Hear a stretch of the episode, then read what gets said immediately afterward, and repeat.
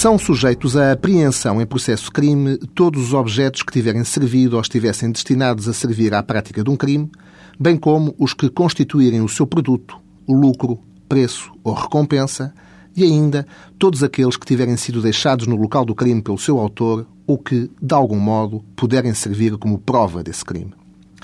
É ainda possível determinar a apreensão de correspondência, a qual pode incidir sobre as cartas, encomendas, valores, telegramas ou qualquer outra correspondência dirigida ou expedida por uma determinada pessoa,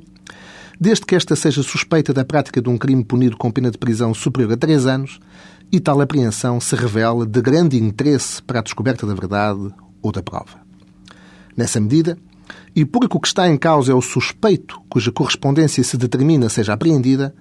pode essa apreensão ser ordenada mesmo que a correspondência em causa seja enviada ou recebida através de nome diverso do suspeito, ou mesmo através de pessoa diversa,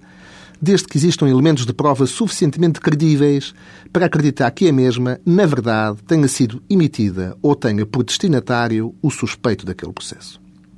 A apreensão de correspondência pode ser determinada também nos casos em que a mesma ainda se encontra nas estações de correios e telecomunicações,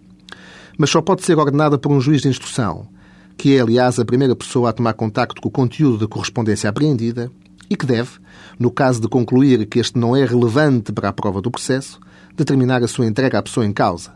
não podendo tal conteúdo ser utilizado como meio de prova e ficando o juiz obrigado ao dever de segredo relativamente àquilo que leu ou apreendeu. Ao contrário, se a mesma tiver relevância probatória para os autos, a correspondência em causa é junto ao processo, sempre e apenas por ordem judicial.